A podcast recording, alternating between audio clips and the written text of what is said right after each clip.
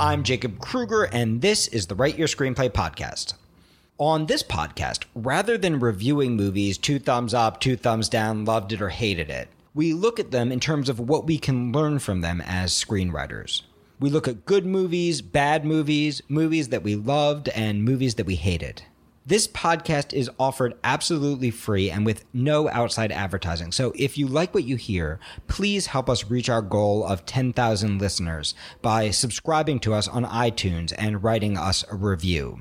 You can find a link to do so at writeyourscreenplay.com slash podcast. This week, we're going to be talking about The Florida Project by Sean Baker and Chris Bergoch.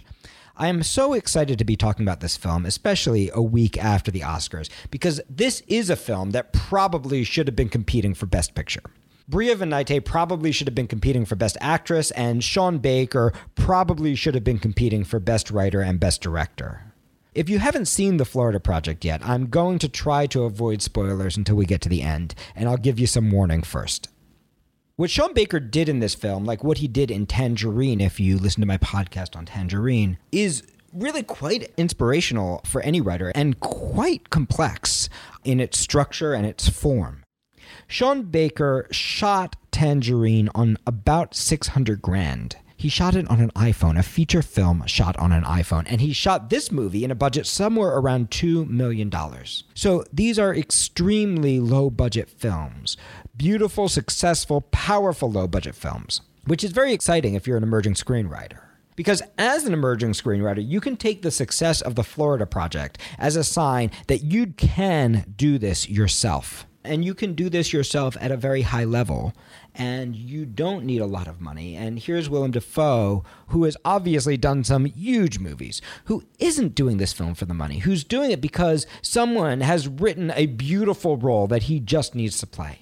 But also seeing the performances that Sean Baker, second time in a row, has gotten out of these extremely inexperienced actors. Bria Vinaite, along with Little Brooklyn Prince, who gives one of the finest performances you could ever ask for, and she is seven shows you just how much you can do with very little if you have the right script and the right actors. I also want to talk about the form and the structure of the Florida Project, because the Florida Project is not put together like most movies we see at the theater. Rather than hurling us into the action or into the plot of the film, it just kind of drops us into a world and lets us wander with the characters through that world, watching their lives as if we were living them. Watching the Florida Project is like watching Beasts of the Southern Wild in pastels. You might feel like you're drifting through a world, but you're actually being propelled on an extremely powerful journey into the lives of some extraordinarily compelling characters whose lives are changing forever and whose journey will change the way we see ourselves and our world. The Florida Project is an incredibly hopeful film that takes place in a world that should be filled with despair. It takes place in a rundown motel just outside of Disney World, where a bunch of low income families are attempting to raise their children in these tiny little one bedroom motel rooms. The movie is primarily seen through the eyes of children, and it centers around a really complicated and beautiful relationship between six year old Mooney, who's played by Brooklyn Prince, and her mother, Haley, played by Bria Vinaite. So, Mooney, for example, who is not quite old enough to recognize her mother's problems, her destitution, her desperation, her drug addiction, her violence, her despair, but who instead sees her mother through the eyes of any child, through these beautifully idealistic Disney World pastel eyes. This child who is having the time of her life in her own private Disney World with absolutely no supervision, and with absolutely no awareness of the danger that is all around her. And what's gorgeous about this film, what makes us feel connected to these characters, is not that these characters are perfectly good. Because the characters in the Florida Project are not perfectly good. Not the kids and not the parents. They're not doing all the right things all the time. Sean Baker is not saving the cat here at all. Because what connects us to these characters is not that they're doing the right thing, but that they're coming at life with an open heart from a place of love. And what's really beautiful about all these characters, no matter what their problems, no matter how misfit they are for being parents, all of these families, all of these people are coming from a place of love. They all love their children. Some of them are terrible with their children, but they all love their children. They all want them to have better lives. And Haley, in particular, is as fun of a mom as you could ever want. Haley is open to anything completely non judgmental of any behavior that Mooney chooses to engage in. She loves and accepts her child exactly as she is, and all they do together is have fun. Of course, Haley is also stoned out of her mind all the time, struggling to make ends meet by mooching meals off her one employed friend, ripping off tourists on fake perfume and worse, and running a lot of other scams that are incredibly unhealthy for both her and the people around her. But Mooney doesn't really see any of that. We see it in the same way that Willem Dafoe's character Bobby sees it. Bobby is the incredibly harried manager of this crappy motel, who's like the father to all these troubled children who live there, and to all the parents who live there as well. We see these fractured family units where there is no one to watch the kid, where it is impossible to watch the kid, have a job, pay your rent, all at the same time. And we follow the kids as they run wild through a summer of fun in a dilapidated world just a stone's throw away from Disney World. And even though the Florida Project appears to have no structure, you are absolutely never bored. So, how do you build a structure that doesn't feel like structure? Because 80% of the movie, nothing is happening. 80% of the movie, we're just watching a bunch of kids play together. And yet we aren't bored and we don't feel like it's amorphous or structureless. In fact, we feel totally drawn in and compelled. So, what are those techniques that these writers are using and that this director is using to pull us in? The first technique Sean Baker and Chris Bergoch use in the Florida Project is the power of visual storytelling. And I'm not just talking about the incredibly beautiful shots and the incredibly beautiful costumes and the incredibly beautiful mise en scène of this piece and the way it's shot, because that is compelling and powerful. But ultimately, if that's all you have, you end up feeling like you're in an art gallery. It's fine to look around for a little while, but people tend to browse for a few moments and then they tend to lose attention what actually roots us in these characters also isn't just the great performances. And yes, the performances are fabulous. And yes, these characters, even these kids, are fully alive on the screen. But guess what? That isn't what roots us into these characters either. What actually roots us into the characters of the Florida Project is a screenwriting and directorial concept called vignettes. As I've discussed in depth in earlier podcasts, a vignette is a moment of visual action that captures the essence of the character from the very first moment we meet them. What Sean Baker and Chris Bergoch do such a great job of in the Florida Project is using those vignettes to provide an underlying structure for the character's journey. They root each of these characters in action, allowing us to immediately understand who they are and what they want and then they attack those desires with obstacles to force the characters to make new choices. No matter how small the choice may be, there's always a goal and there's always an obstacle that leads to it. As an example of this, we're just going to look at the opening sequence of the film, which culminates in a spitting contest. We're watching a bunch of kids and they have a very clear goal. Their super objective is to have a good time, and that is what they do for most of the movie. They do it in a way that we wish we could. I wish my childhood was as much fun as these kids' childhoods, although I would never trade my childhood for their childhood either. But these kids are living in a magic kingdom, in a place where there are no rules and there is no responsibility and there are no consequences. And in that beautiful magic kingdom, they start the film. And they are practicing spitting from that balcony of a neighboring motel onto one of the residents' cars. And a lot of times we think as we're writing, if I'm going to start my movie, I need something really big. But the truth is, you don't need something really big. You need something really small. You need something really small that the characters really want to do. In this case, the characters really want to spit on that windshield. And it needs to connect to an emotional need, a super objective, which is they want to have fun. Then you need an obstacle. And in this case, the obstacle is the neighbor who comes out and screams at them and tells them to stop. And what happens? The kids don't stop. In fact, the kids don't care at all. The kids end up cursing her out and spitting all over her car and over her and over her kids. So in this case, we have a bunch of kids, and all they want to do is spit on the car of this resident at the neighboring motel. And they don't even probably know the resident, they're just enjoying their little spitting game. So they have a want and they are rooted in the action, and it's visually fun to watch. And we watch them do a verb, not sit around in the state of fun, but rather doing the verb, the little goal, the little task that's going to pull us through their story today. And what happens is the obstacle of the chastising neighbor forces the kids to reveal their how, how they are different from any other children.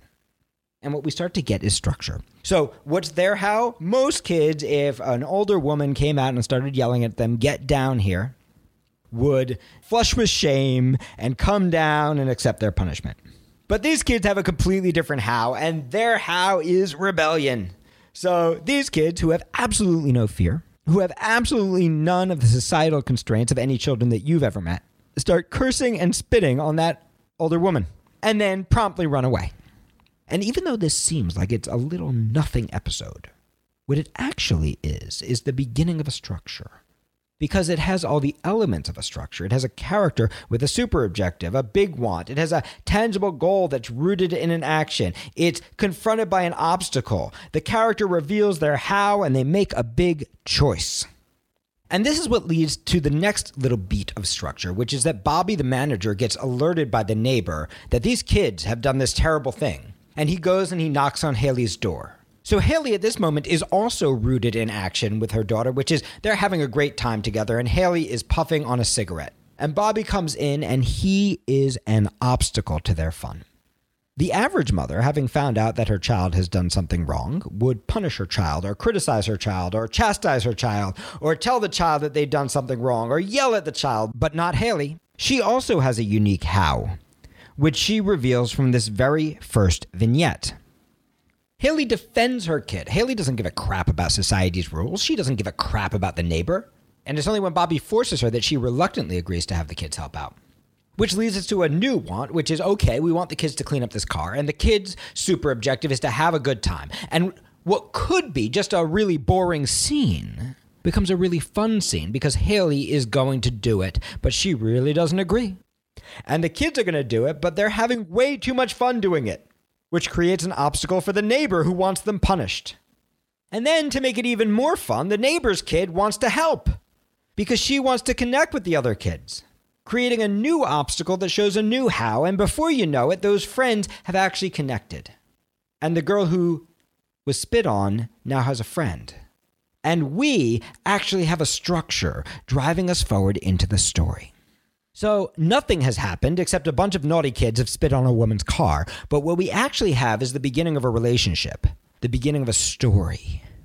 We have something called the normal world, but not the boring world. We have the normal world of a mom who has no rules, of a manager who's trying to do the right thing in a world where even the parents are children, of the neighbor, a grandmother raising her daughter's kids trying to impose some kinds of rules and morality in a world that doesn't have it, trying to punish a bunch of kids who simply cannot be punished because they truly don't care. And what we're going to watch again and again and again, and more and more and more, we're going to watch these kids have the time of their lives. We're going to feel like we're just drifting through time, but we're actually going to have structure because the characters are going to come into scenes with wants Every little game is going to have a goal. Every little game is going to have an obstacle. Every little game is going to have a completion. And even though we're just kind of drifting, it doesn't feel like drifting. Now, would that be enough? If you're writing a screenplay, can you simply have a bunch of little episodes that barely string together? Can it just feel like a summer where today we're going to play this and tomorrow we're going to play that and the next day we're going to play something else? Well, yes and no. Like with any screenwriting, this comes back to theme. And you have to ask yourself does this fit my theme? What is the movie really about? And when we look at the Florida Project, what the movie is really about is that moment where you finally realize that Disney World isn't Disney World. It's about lulling us into a nostalgic childhood that gets punctuated by a moment that we can't process or that we don't want to. It's about seeing the world through the eyes of a bunch of kids who can't really see the bleakness of the situation around them. It's about looking at the world through rose colored or pastel colored glasses. And so it makes sense that the movie should feel like play. And at the same time, if all we had was play, it wouldn't be enough, and therefore we need structure. So we've talked about the scene structure and the structure of these little scenes that allows even these little moments to hold together and move us forward. And we've talked about how those scenes can start to be stringed together to create a journey for those characters. But we are still left in a world where nothing is really happening. And that means we're going to need some turning points. We're going to need some big moments in what I call the hot relationships of the film. The hot relationships of the movie are ultimately going to be the way that we tell the story to ourselves, and ultimately the way that we get moved or fail to get moved by the movie. And there is no doubt about it, this is the story of Mooney and Haley. This is the story of a child losing the dream of her perfect mother. This is a movie about the fishbowl getting shattered. This is a movie about living in Disney World and the moment you realize that it isn't. So, how does that work? What we need are to see the punctuating moments of the downward progression of this relationship. And what's really special about the Florida Project is that these moments are handled elegantly and without a lot of fanfare, without a lot of drama. We don't see the emotional agony of the parents. In fact, we don't even see the decisions getting made half the time. Rather, we see them through the eyes of the child. They barely register for the child, but they register for us. We are seeing the relationships change. So when we start off, yes, we have a mother who's high all the time, but she's got a good friend, and she's got a loving relationship with her daughter. And she's got a good scam that she's running, which keeps her in food and shelter. All Haley wants is to pay the rent so she can stay in her hotel room. And for Haley, a single, very, very, very young mother, this is really the hardest thing in the world. And all Bobby wants, he wants Haley to pay her damn rent. And he doesn't want to have to kick her out because he's actually a caring person. But he has a boss and he's got to get the rent from her, and she doesn't have it. So we watch Haley get herself a job. Now, the job she gets isn't a legal job because her how isn't a legal how. She's never going to play by society's rules. Instead, she's going to buy a bunch of fake perfumes and she's going to sell them to tourists at a nearby hotel. But that's going pretty well, and she and Mooney are bonding and they're having a great time together and they're making money and she's paying rent, and then her territory gets taken away. And this isn't just scene structure, this is act structure. This is a movement in which we have watched a progression as a character found a solution to a problem. And then one little moment changes everything. A security guard catches her, takes her perfume. She almost gets arrested. She can't go to jail again. She can no longer sell at that nearby hotel, and now she will never solve the problem that way again. She now needs another way. The next thing that happens is she loses her best friend because her best friend's son and Mooney end up accidentally burning down the neighboring abandoned housing complex. And her best friend decides that Mooney is no good for her son. Now, is this really Mooney's fault? Probably not. And we're basically thinking, wow, I mean, I get it, you got to protect your kid. But a little judgmental, don't you think? Because we know her friend's kid is just as much of a troublemaker as Mooney. And because there are things that we don't know, because Mooney doesn't know, we don't actually realize that this character has her reasons. And once Haley has lost her friend, she also loses her source of food. So now it's not just about paying the rent. She can't get the free food anymore because her friend works at a diner and isn't willing to give her free food anymore. And we're thinking, wow, I get it, but man, that's rough. Because it wasn't really Mooney's or Haley's fault about the burned down housing complex. But again, her friend knows something that we don't know. So Haley's got another obstacle, and Haley responds to that obstacle in the way that only Haley would. She, once again, reveals her how. Her how is to go to her friend's restaurant and order everything on the menu and force her friend to bag it up and rub it in her friend's face. Haley's way is to pull power on her friend. And we watch the slippery slope. So now she's lost her friend for real.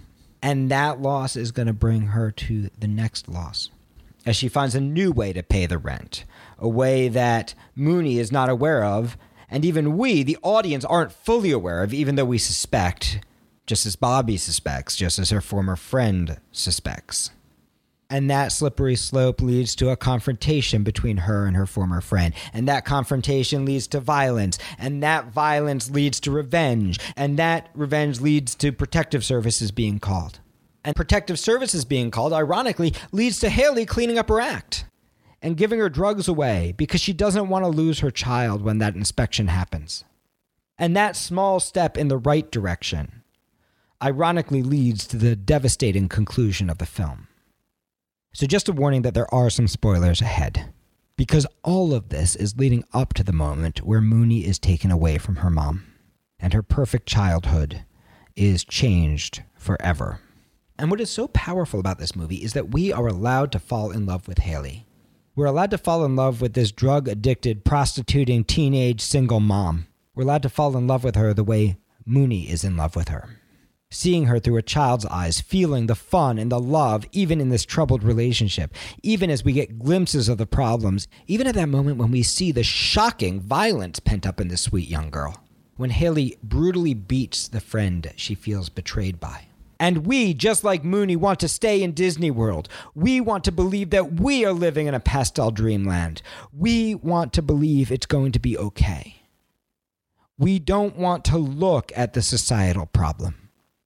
And what is beautiful is that Sean Baker doesn't show us the societal problems by getting up on a soapbox and saying, This is what happens.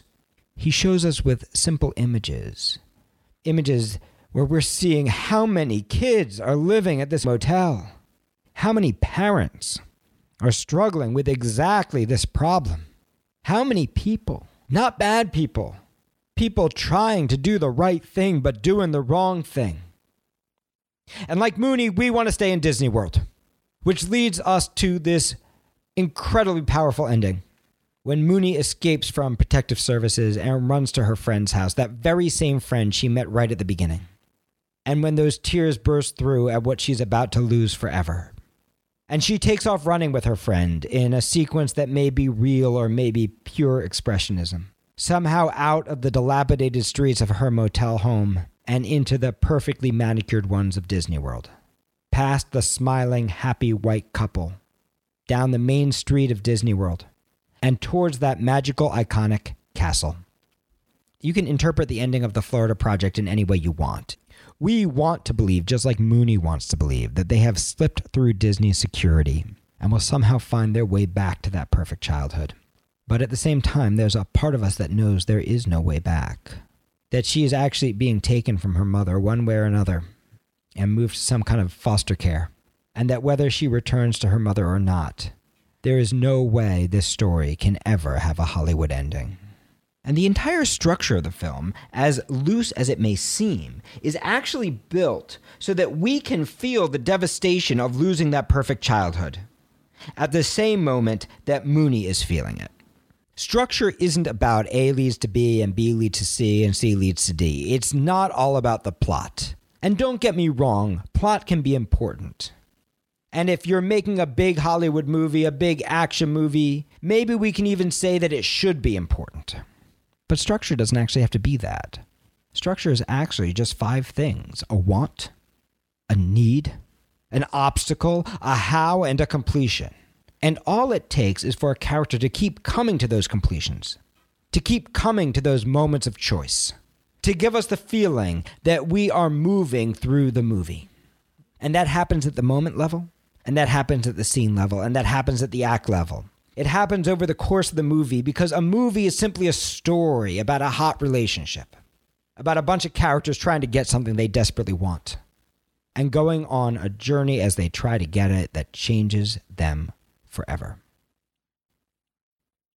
While we're talking about out of the box films, I would love to take a moment to tell you about two new classes that we're now offering at the studio and live online for our students. The first is called The Inner Game. And it's about getting past those blocks that cut you off from your best writing and into your characters at your creative source. It's taught by Audrey Sussman, PhD, who is an extraordinary hypnotherapist who actually uses hypnotic techniques to get you past your creative blocks, your career blocks, the thinking that gets in your way as an artist and it combines that inner work with the outer work of hypnotic writing exercises that get your writing flowing at will. We're also introducing a new class called the Writing Lab for our more advanced students. It's a once a month class where teachers, both from inside and outside the studio, will bring their most cutting edge techniques. It's six hours of writing exercises, and one month you might be doing hypnosis for writers, another month you might be doing meditative writing, uh, another month you might be learning to attack your writing through improv or dialogue or philosophy or psychology. But it's a place for our teachers and our guest lecturers to bring the kinds of writing exercises that they have always wanted to explore and to share them with you. And it's a place to generate a tremendous amount of pages, not from the conscious place, but from the subconscious place. So, those are two very exciting additions to our program. If you would like to check them out, you can find them on our website, writeyourscreenplay.com. I hope that you enjoyed this podcast. Again, we make this podcast available totally free and with no outside advertising. So if it was helpful for you, please help us reach our goal of 10,000 listeners by subscribing to us on iTunes and writing us a review. It really does make a big difference in keeping this podcast free for everyone. You can find a link to do so at writeyourscreenplay.com slash podcast. For a complete transcript of this podcast, or to learn more about studying with me or my faculty in New York City, live online, on one of our international retreats, or as part of our one on one ProTrack mentorship program, you can learn more on our website, writeyourscreenplay.com.